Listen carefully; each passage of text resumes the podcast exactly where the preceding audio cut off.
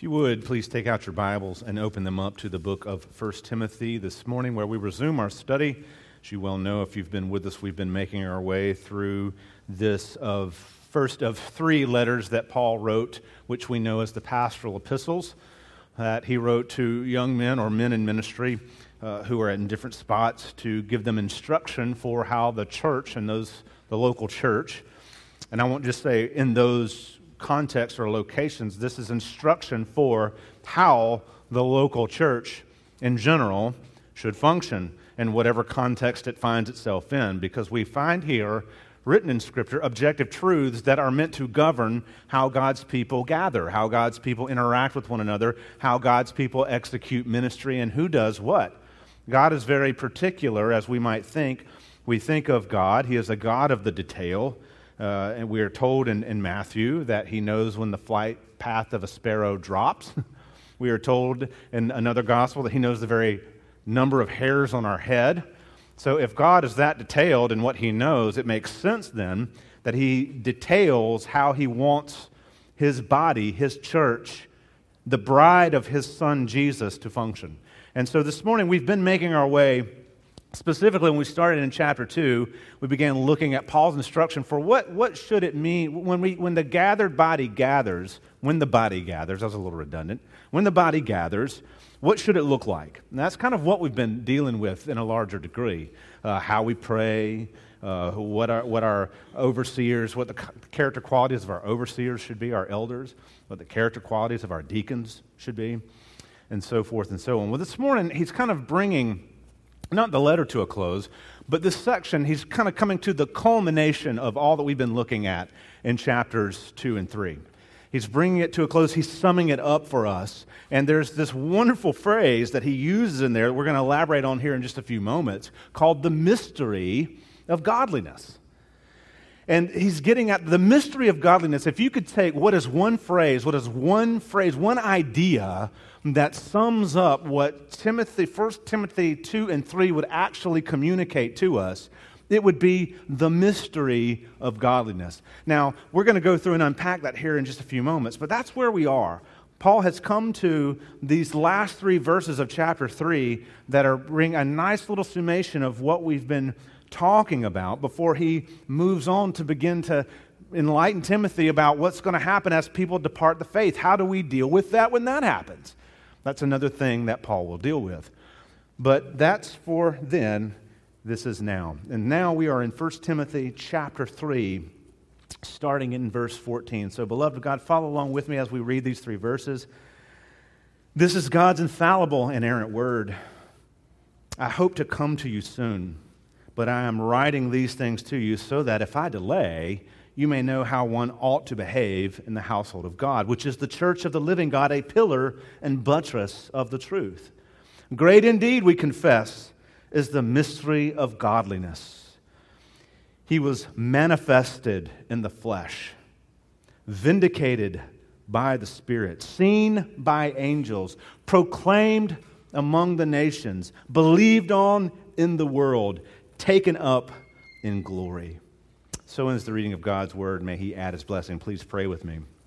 Father, thank you for this very brief paragraph this morning.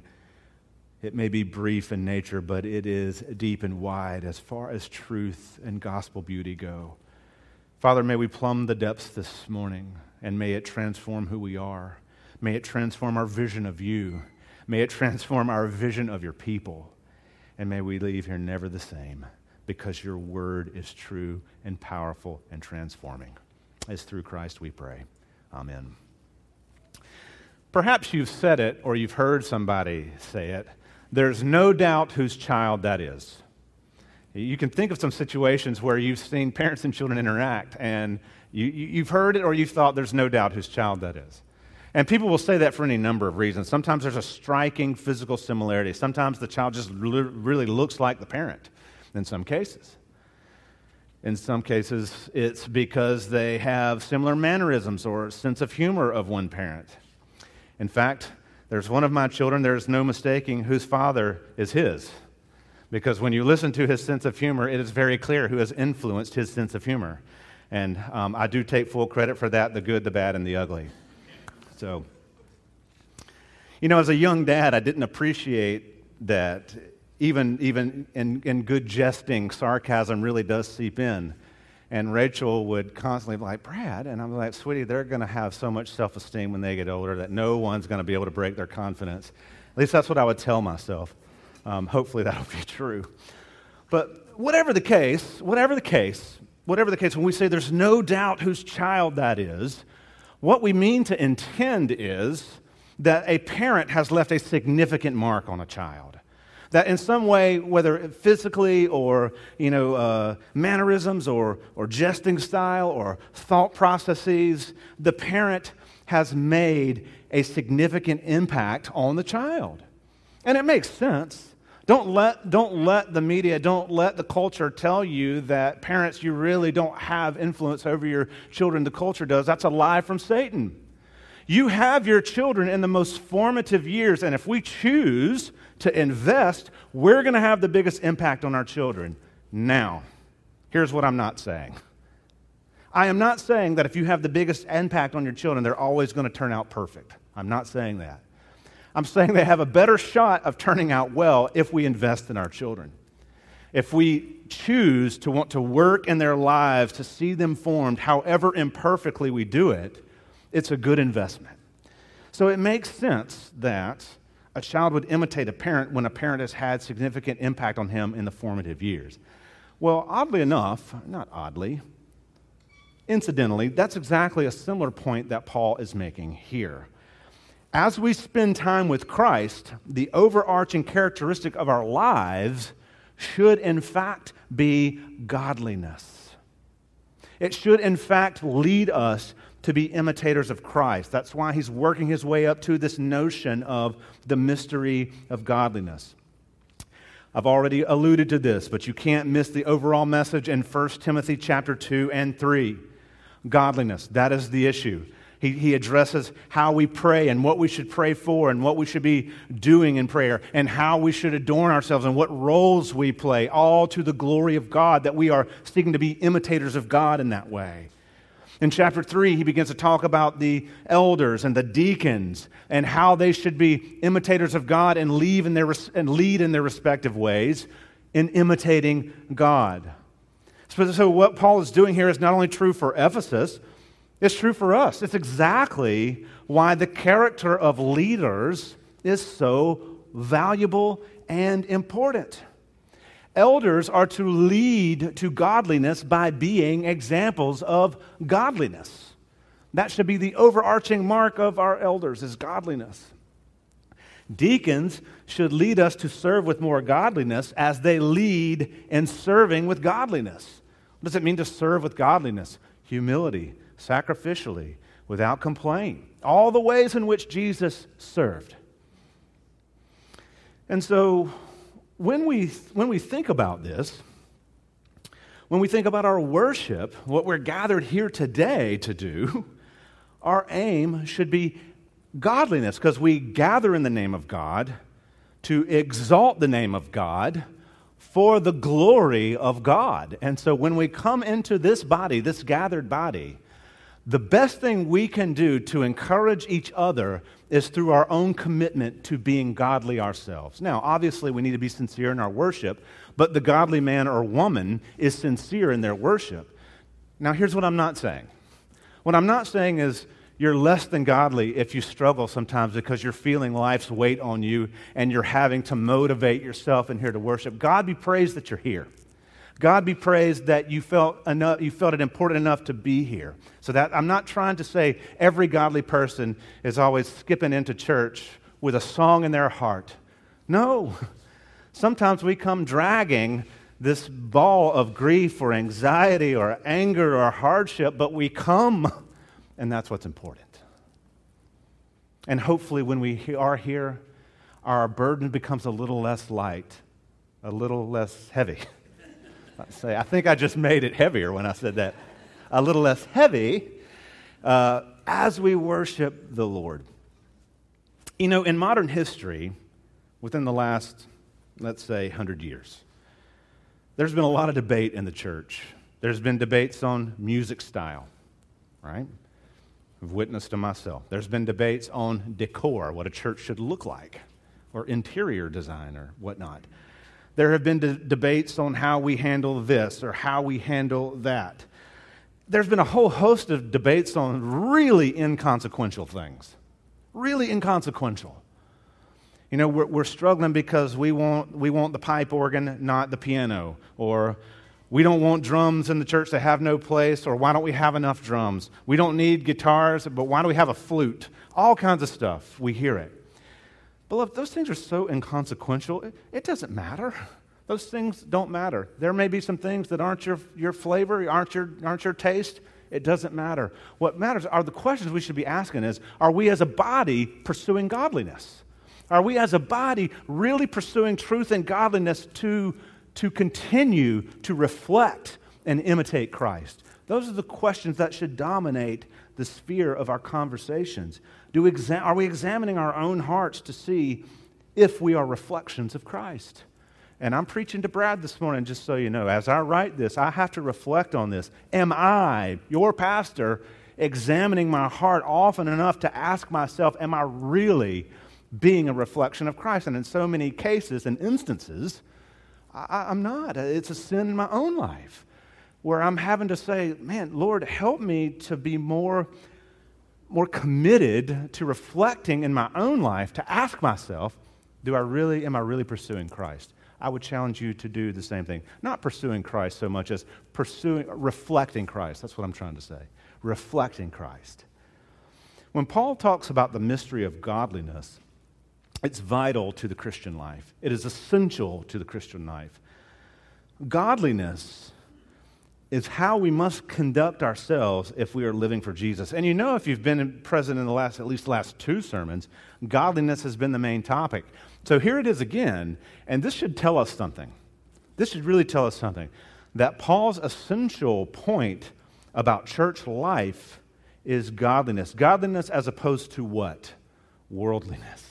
It's just so easy to be worldly. So easy. Because it's easy on the flesh it makes life more, quote unquote, fun for a season.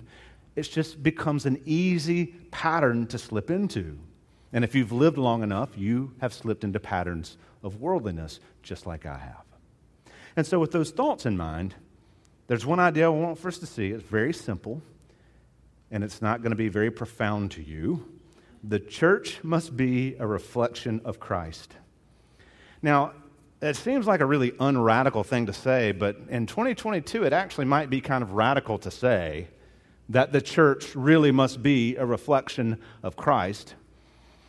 In the wake of Roe v. Wade, I can't tell you how many, I'm going to say sincere Christians, I don't doubt their sincerity, have fallen all over themselves to make room for why we should still have a, some sort of federal constitutional law that abortion should be legal. I have a real problem with that. I really do. And if, if you're one of those people, I'd love to have a conversation with you so I can understand why. And it's because, it's because Christians now are trying to align with culture and be tolerant, to be relevant, to be all the other things instead of just being honest and say, I love you and I want to have this conversation with you, but we've got to understand there's going to be a fundamental uh, disagreement here about this issue. And so we really should be a reflection of Christ. And that means in every way. That means in how we are truthful, but also how we are loving. How we are loving. And how we are gracious. How we are charitable. Because listen, if you have the truth, and if you're a Christ this morning, in Christ you do, you don't have to get angry about it. You don't have to. You don't have to fight about it. We can be honest and be loving. We can be honest and be charitable we can be honest, uncompromising, and gracious. And we should be. Well, I'm going to say the word godliness a million times this morning, but that's the central tenet of this section godliness. And as Christians are called to be godly, what Paul is doing here is kind of re summing up what Jesus taught when he said that Christians ought to be, or that we are to be, not ought to be, are to be, salt and light. That's the way Jesus talked about us being salt and light. What he's really saying is we need to be reflections of the kingdom of God in the Gospels. We need to be reflections of Christ himself. We need to be reflections of righteousness and holiness. And we need to embody those things. And of course, I'm not going to make this caveat every time. By now, you understand. We, we know that we're not always going to do that perfectly, but that should be what we're striving for. That should be what our goal is, is to reflect righteousness. And so when we, we, look at, when we look at these three verses, actually what Paul does here is something really neat. He gives us what is the central message to this letter. So, in other words, if we were going to sum up 1 Timothy in a sentence, it would actually come in verse 15 that you may know how one ought to behave in the household of God, which is the church of the living God, a pillar and buttress of the truth. That is the thesis. That is the thesis to 1 Timothy. Everything else before that and after that are meant to explain what Paul means when he says that. So he's given Timothy the heart of the letter, and what it is is very simple. This is the expected Christian conduct. This is how Christians, those who profess Christ, should conduct their lives. Um, when he says here, starting in verse 14, I hope to come to you, but I am writing these things, that these things, that when, when writers use that, it's usually pretty ambiguous.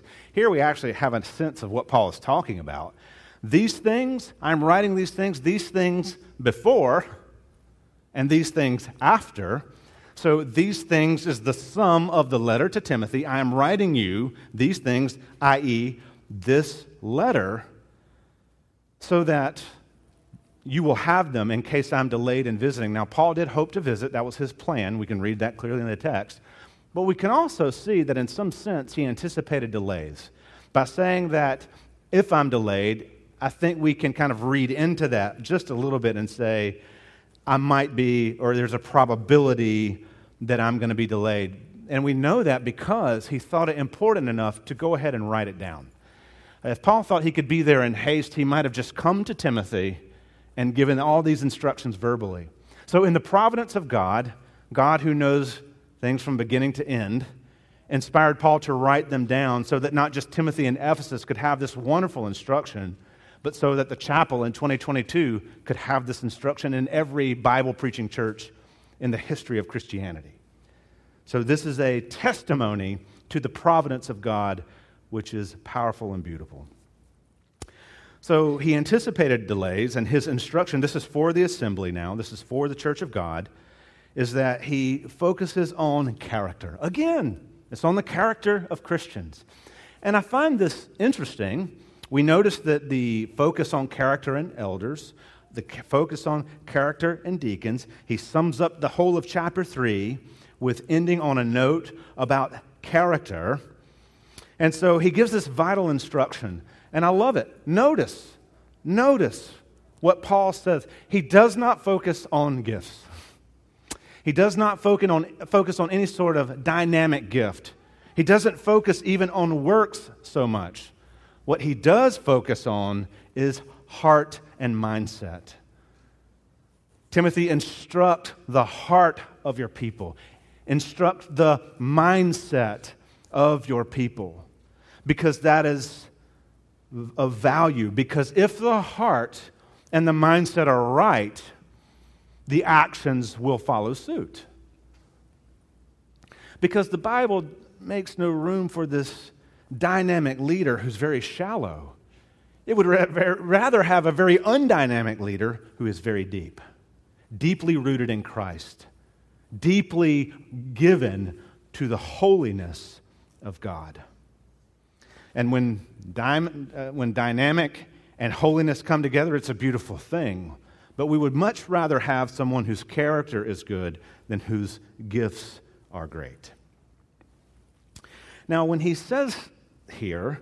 So we've gotten verse, verse 14 through verse 14. I said, I would I hope to come to you soon. I'm writing these things to you so that if I delay, and we've said he anticipates some delays perhaps, you may know how one ought to behave in the household of God, which is the church of the living God, a pillar and buttress of the truth. Now, I want you to note here how he describes the church.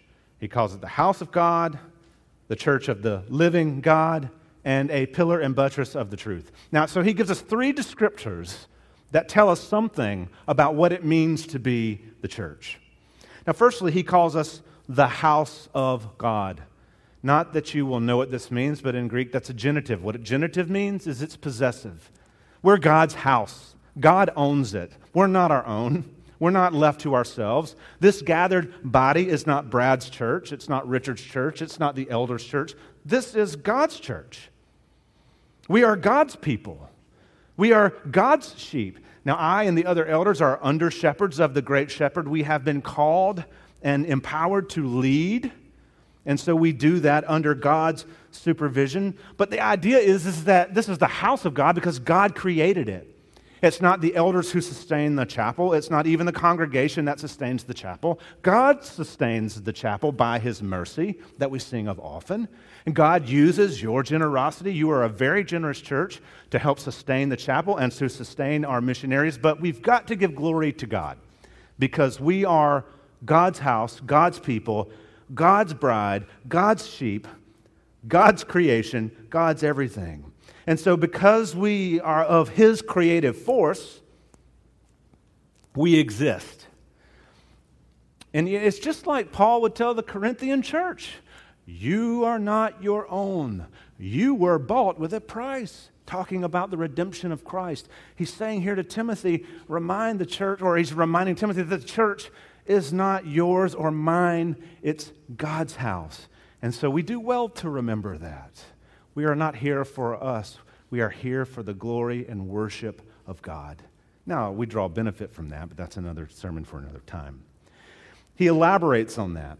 So we're the house of God, again, genitive, possessive. We're the church of the living God. But now he adds a descriptor to who God is, and he uses another word for us that is important church. By calling us the ecclesia, there's a combination of two words. That is what the Greek word for church is, the ecclesia, uh, the called out ones. So now we're not just the house of God, the, the place where God dwells, the place that God owns. We are those who've been called out of one thing and into something else. That from is spatial, it means we've moved from a position to another position. So now we are the ones who are called out of the world to this living God. And I love that Paul describes him as the living God because he's given us some, uh, an identity pointer about who God is. Who is God? He's living. That's exactly why when Moses said, Who shall I tell them sent me, Lord? He said, You should tell him that I am sent you. Why? Because he is not the God of the living. Jesus would later say, I mean, he is the God of the living. Man, having a few slips here today. I think I drank too much coffee this morning.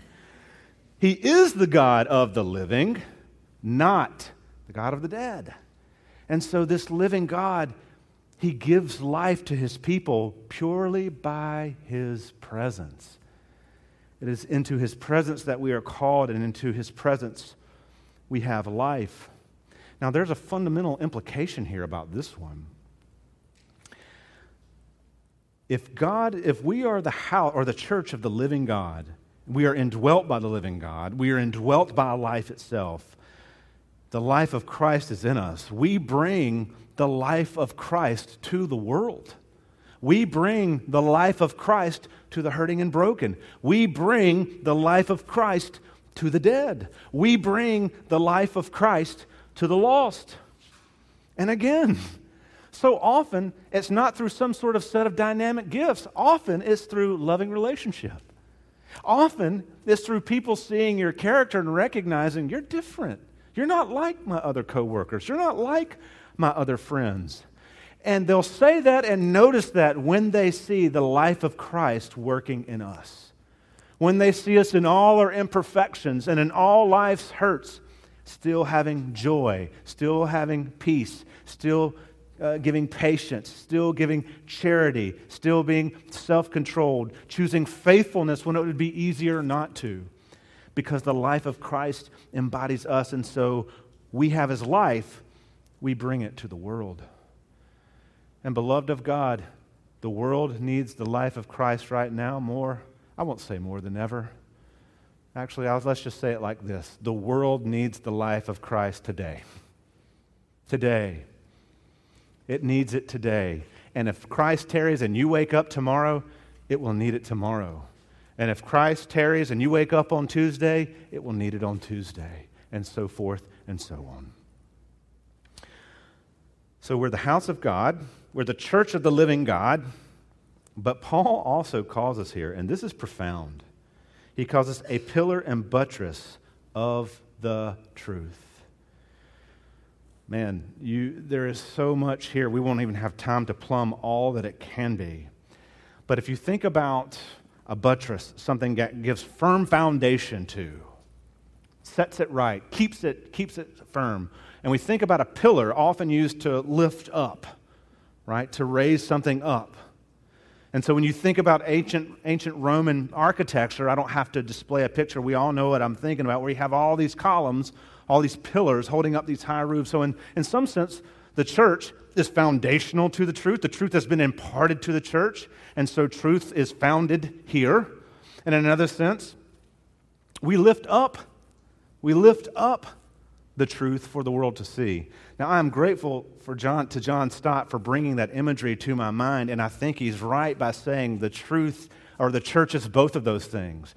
We, we've been imparted the truth through the apostolic teaching, and so we are the place of truth, and we also lift the truth of Christ for the world to see. But even aside from those two, from that picture, the church, we must remember, is foundational to the truth of God. This is a bold statement that Paul makes. It's a very bold and profound statement. That the church of Christ both possesses and dispenses the truth of Christ. That we are called to live and proclaim the truth of Christ. That as the gathered body, the truth of Christ is present here and remains so. So, this is where we have to deal with that notion, and I hear it. As a pastor, I hear people I know and love say it. They don't always say it quite this way, but this is the sum of what they're saying. Me and Jesus, and really that's all I need. I don't need the church. I've been hurt by the church. The church is a place full of hypocrites and bigots and people who, who don't really live what they believe.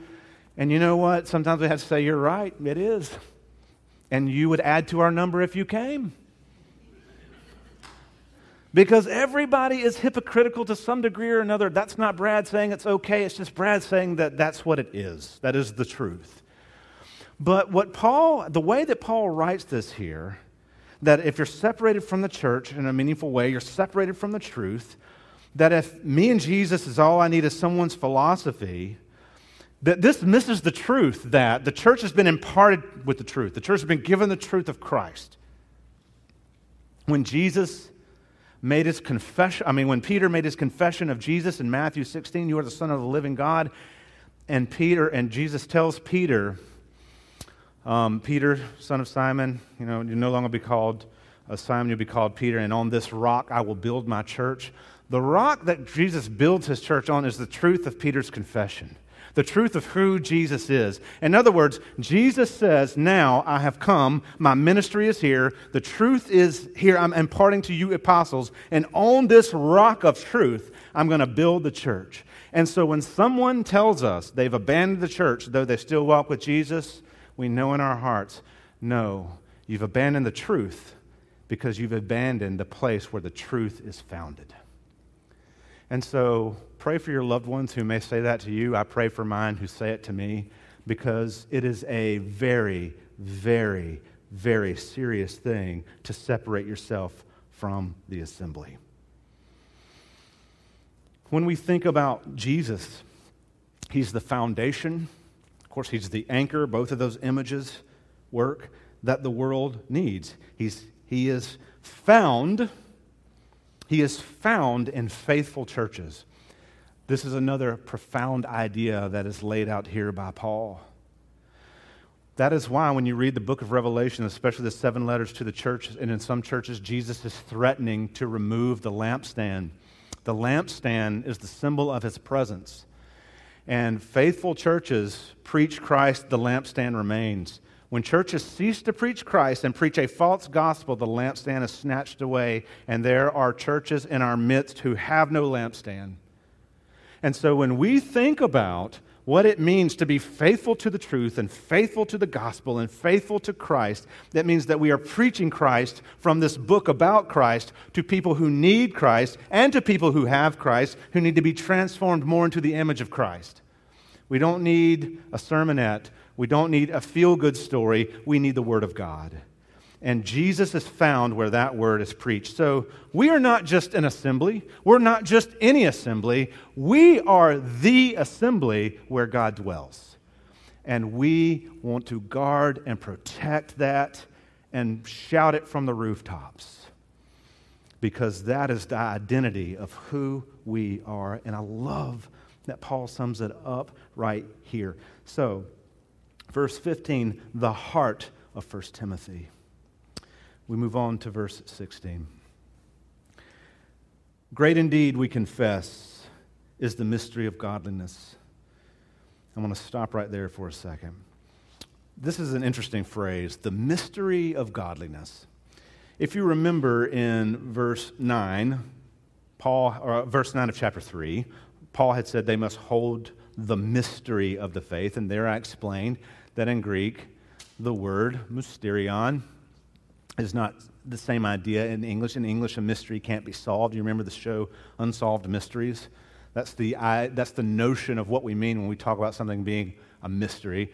In Greek, it's very different, as I explained then. That mystery represents the idea of something that is secret until it's revealed by God.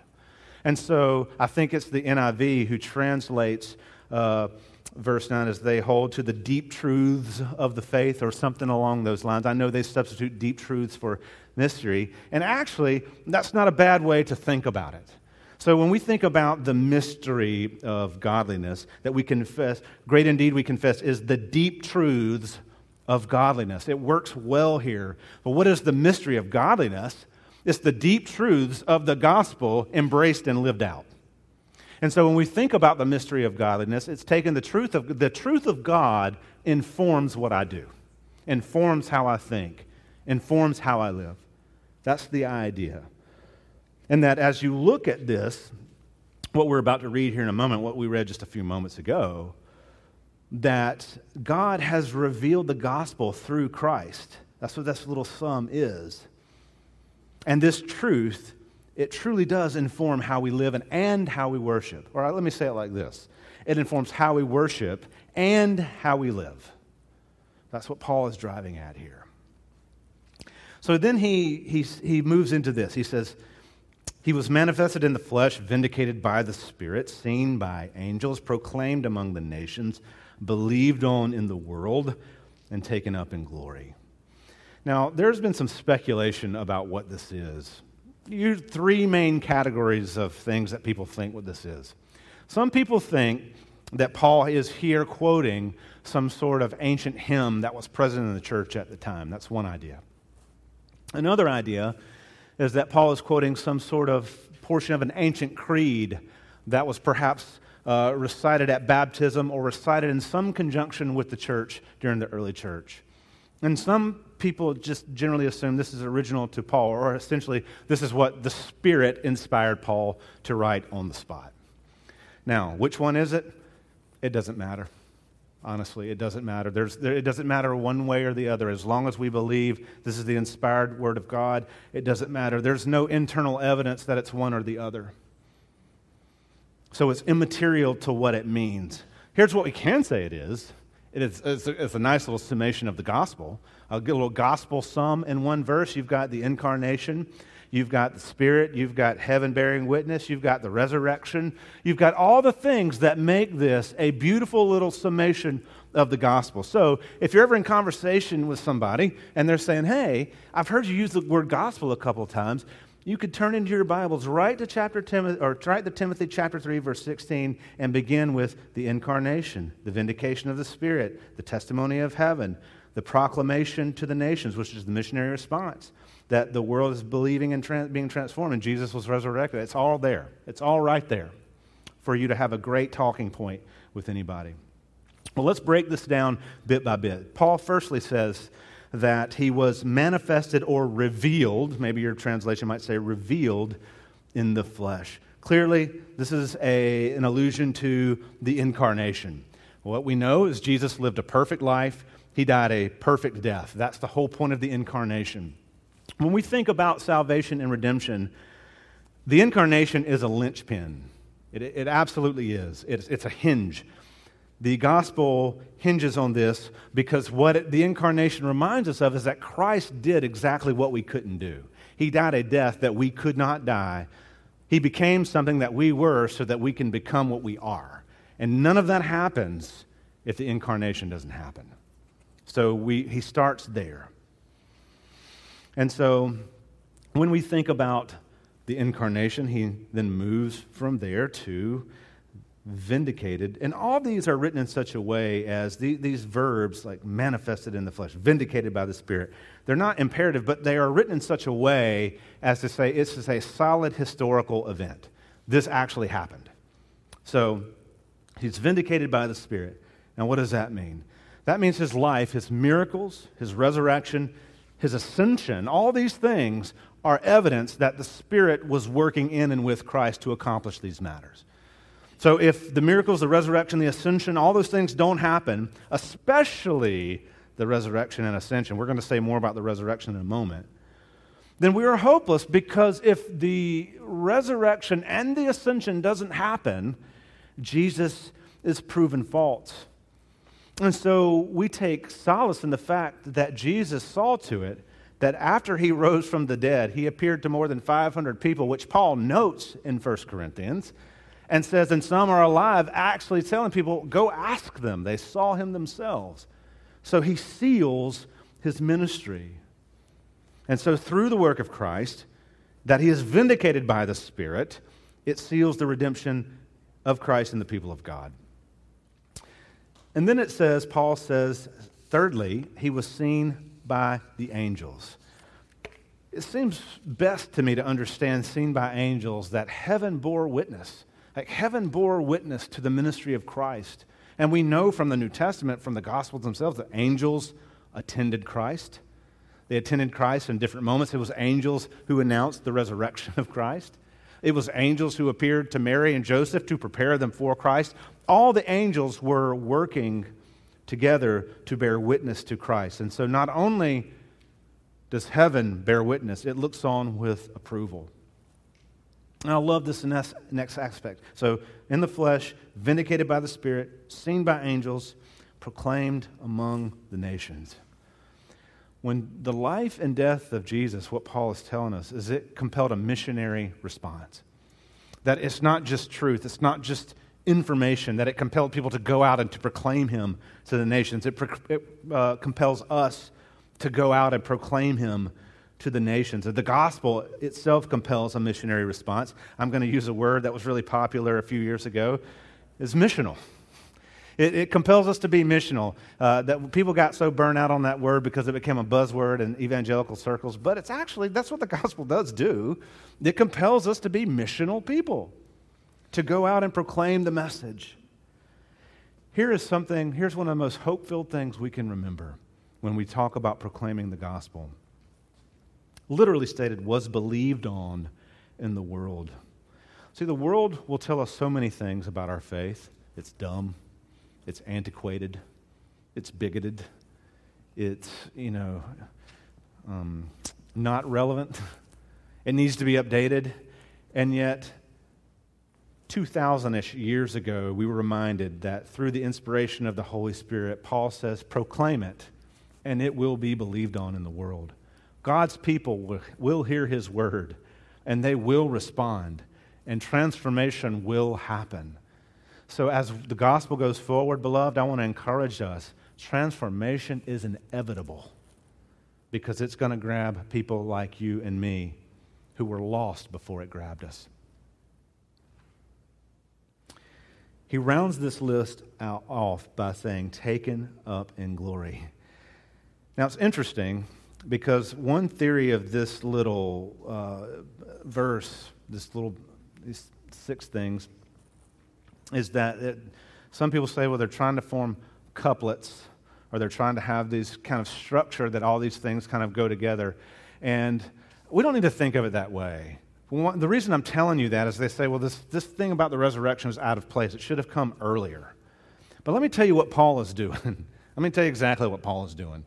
Paul puts it on the end of the list as his exclamation point. None of this other stuff is possible without the resurrection. The resurrection is the seal of everything, it seals redemption.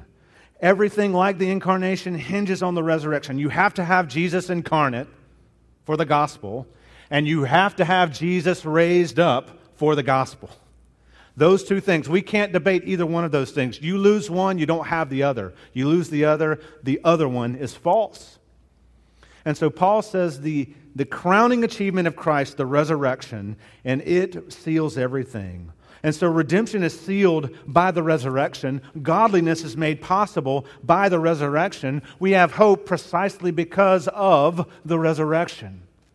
And so we look back to the life, death, resurrection, ascension of Christ as the foundation of our godliness. And that helps us to know exactly the truth and how to live. So, what would I say to you in summation? Quite plain and simple, godliness is never optional. Uh, here's the thing it should be quite normal for you, for us, for you and me, to be thought of as godly people. That's not being arrogant, that's not being self righteous. We should like, you should like to think of yourself as being thought of by other people as godly. Being godly doesn't make us perfect, right? But there should never be a doubt as to whose child we actually are. It shouldn't be confusing for people to see it. Now, I'm, here, here, here's what I'm not saying. I like to make sure I make this clear. There was this guy, I've said this before from up here, I'm almost positive. There was this guy when I was in Teen Challenge and Teen Challenge was not fun, okay? I mean, it was good. God used it, but it was not a fun experience. It was very, very hard. And every time you'd go up to him you'd say, Hey, brother, what's up? He'd say, Jesus? Every time. And it's like, I appreciate the spirit behind that, but I think he was equating that with if I don't act this way, because he ended up falling from grace uh, very badly. I think he thought if I don't act this way, then I'm not projecting godliness. Beloved, godliness is not always having a little click in your step and, and smiling and laughing. And sometimes godliness is people say, What's up? You say, My life is terrible right now, and I'm clinging to the cloak of Jesus, and that's all I got. I would much rather have the publican who beats his chest and says, Brad, I've screwed up again, but I'm clinging to Christ, than the guy who never has a problem or the gal who never has a problem. Because the guy or gal who never has a problem ain't thinking deeply enough. They're not seeing things as they are. So, godliness does not mean perfect. It doesn't mean I'm happy all the time. It doesn't mean that. It means that we're clinging to Christ. And obviously, we grow in godliness as we grow in Christ, but godliness isn't reserved for the really serious Christian. Godliness should begin in the Christian the very day he or she receives Jesus. We are the servants of Christ, every one of us who call Christ Lord, and Christ indwells us through the Holy Spirit. Since that is true, since that is true, it's his character that the world should see in us. So let us all pray that we display more and more the character of Christ, and that when people are around us, it's not as if we're trying to make them think more highly of us, but we want to leave their presence and say, That was a godly man or woman. Let us pray. Father, thank you for this word. Thank you for the simplicity of it, but the rich depth and beauty of it. Thank you for the way in which you display it. Help us to embrace it. Oh God, forgive me, forgive us that we don't always choose godliness. We choose worldliness, we choose ease, we choose pleasure, we choose those things that make the flesh feel delightful for a moment, but in the end leads to death. God, kill that in us. Mortify our sin and our f- flesh, we pray, with our forebears, that we would find the beauty of Christ so sweet that we never want to give it up. May we embody your character, we pray, in Christ's name. Amen.